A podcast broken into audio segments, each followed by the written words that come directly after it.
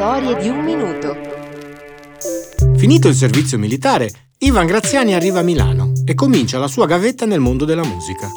Dopo alcuni dischi cantati in inglese, esordisce nel 1973 con un LP che porta il suo nome.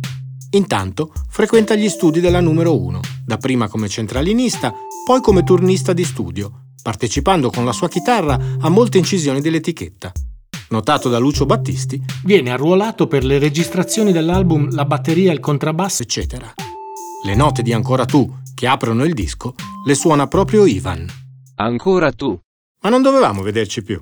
appunto. Il successo arriva qualche anno dopo.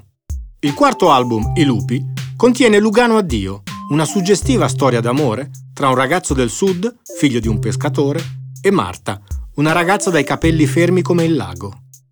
La canzone riscuote un incredibile successo e consacra definitivamente la stella di Ivan. Purtroppo Graziani scompare a soli 51 anni nella sua casa di Nova Feltria. Viene seppellito con l'amata Gibson che chiamava Mamma Chitarra. Da molti anni, in suo ricordo, si tiene un concorso rivolto ai nuovi talenti musicali intitolato Pigro, proprio come una delle sue più divertenti e dissacranti canzoni. Pigro, Potete ascoltare i suoi album su tutte le piattaforme di streaming e sulle playlist della numero 1.